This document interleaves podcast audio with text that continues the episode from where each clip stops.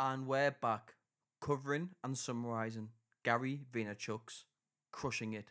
We're now on to the seventh key principle from the book.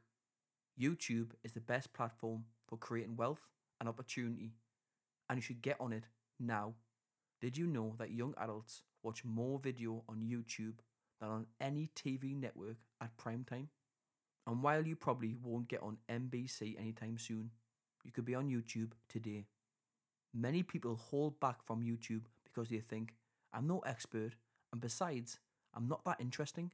You should banish such thoughts. First, remember, documenting is as interesting as creating. You don't need to be a whiskey expert to launch a whiskey vlog.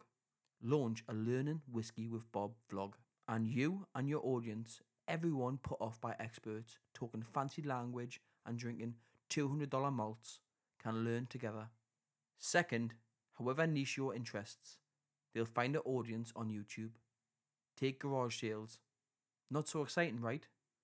But on YouTube, there are garage sale videos with over 400,000 views. The best way to get on YouTube is to simply do it. Just start.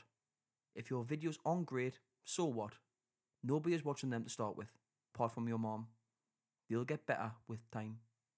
If they don't and you never attract viewers, hey, at least you've learned something. It's not for you.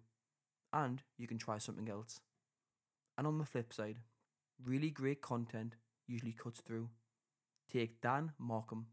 When his son needed a school project idea, they decided to see what's inside the baseball. They filmed themselves cutting the ball open and uploaded the footage to YouTube.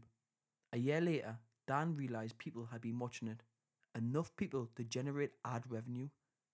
So he and his son started making more videos of themselves cutting things open a football, a Rubik's Cube, even the rattle of a dead rattlesnake.